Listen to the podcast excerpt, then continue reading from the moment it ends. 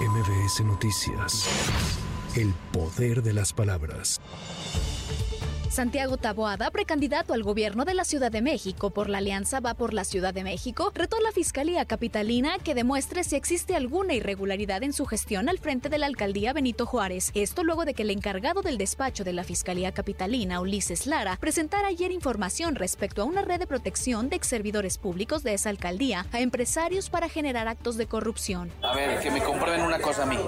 Una sola cosa. No han podido, hombre, si no, no estaría aquí.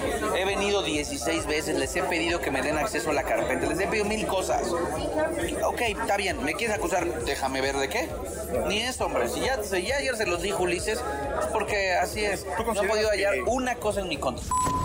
Ceci Patricia Flores Armenta, fundadora de las Madres Buscadoras de Sonora, hizo un llamado a los grupos criminales que tienen en su poder a la buscadora Lorenza Cano de Guanajuato para que sean piadosos con ella y la devuelvan con vida. Este video es para pedir, implorar por la vida de una madre buscadora, Lorenza Cano, de Guanajuato. Les pedimos que sean piadosos, que no le quiten la vida, que ella lo único que hacía era buscar a sus desaparecidos. Como hay miles de madres que luchamos incansablemente por ellos, aún poniéndonos en riesgo, sabemos que en estos lugares donde nos encontramos, donde los, los- donde los buscamos incansablemente, donde hemos encontrado miles de personas, es lo único que la vida nos ha dejado. Cabe señalar que Lorenza Cano Flores fue privada de la libertad el pasado lunes en Salamanca y en el mismo hecho fueron asesinados su esposo y su hijo.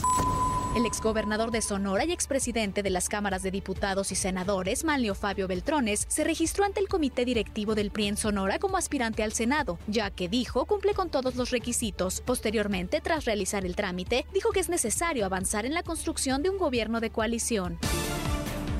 Fue asesinado en Ecuador César Suárez, el fiscal que investigaba los grupos delincuenciales, además de la toma por parte de un grupo de pandilleros del canal de televisión pública TCTV. El crimen ocurrió este miércoles cuando el fiscal conducía por el norte de Guayaquil. Le dispararon 20 veces sin que nadie pudiera intervenir, pues no llevaba escolta. Por su parte, la fiscal general de Ecuador, Diana Salazar, expresó total rechazo al asesinato y resaltó la necesidad de realizar de manera virtual las audiencias sobre delincuencia organizada, esto ante la intervención de mafias en el país. En 2023, un total de 156 ambulancias Patito fueron remitidas al corralón por incumplimiento a la normatividad para brindar servicio. Así lo informó la secretaria de Salud, Oliva López, quien anunció que en febrero se relanzará el programa para continuar con la regularización de las ambulancias particulares que operan en la Ciudad de México. Para MBC Noticias, Tamara Moreno. MBS Noticias. El poder de las palabras.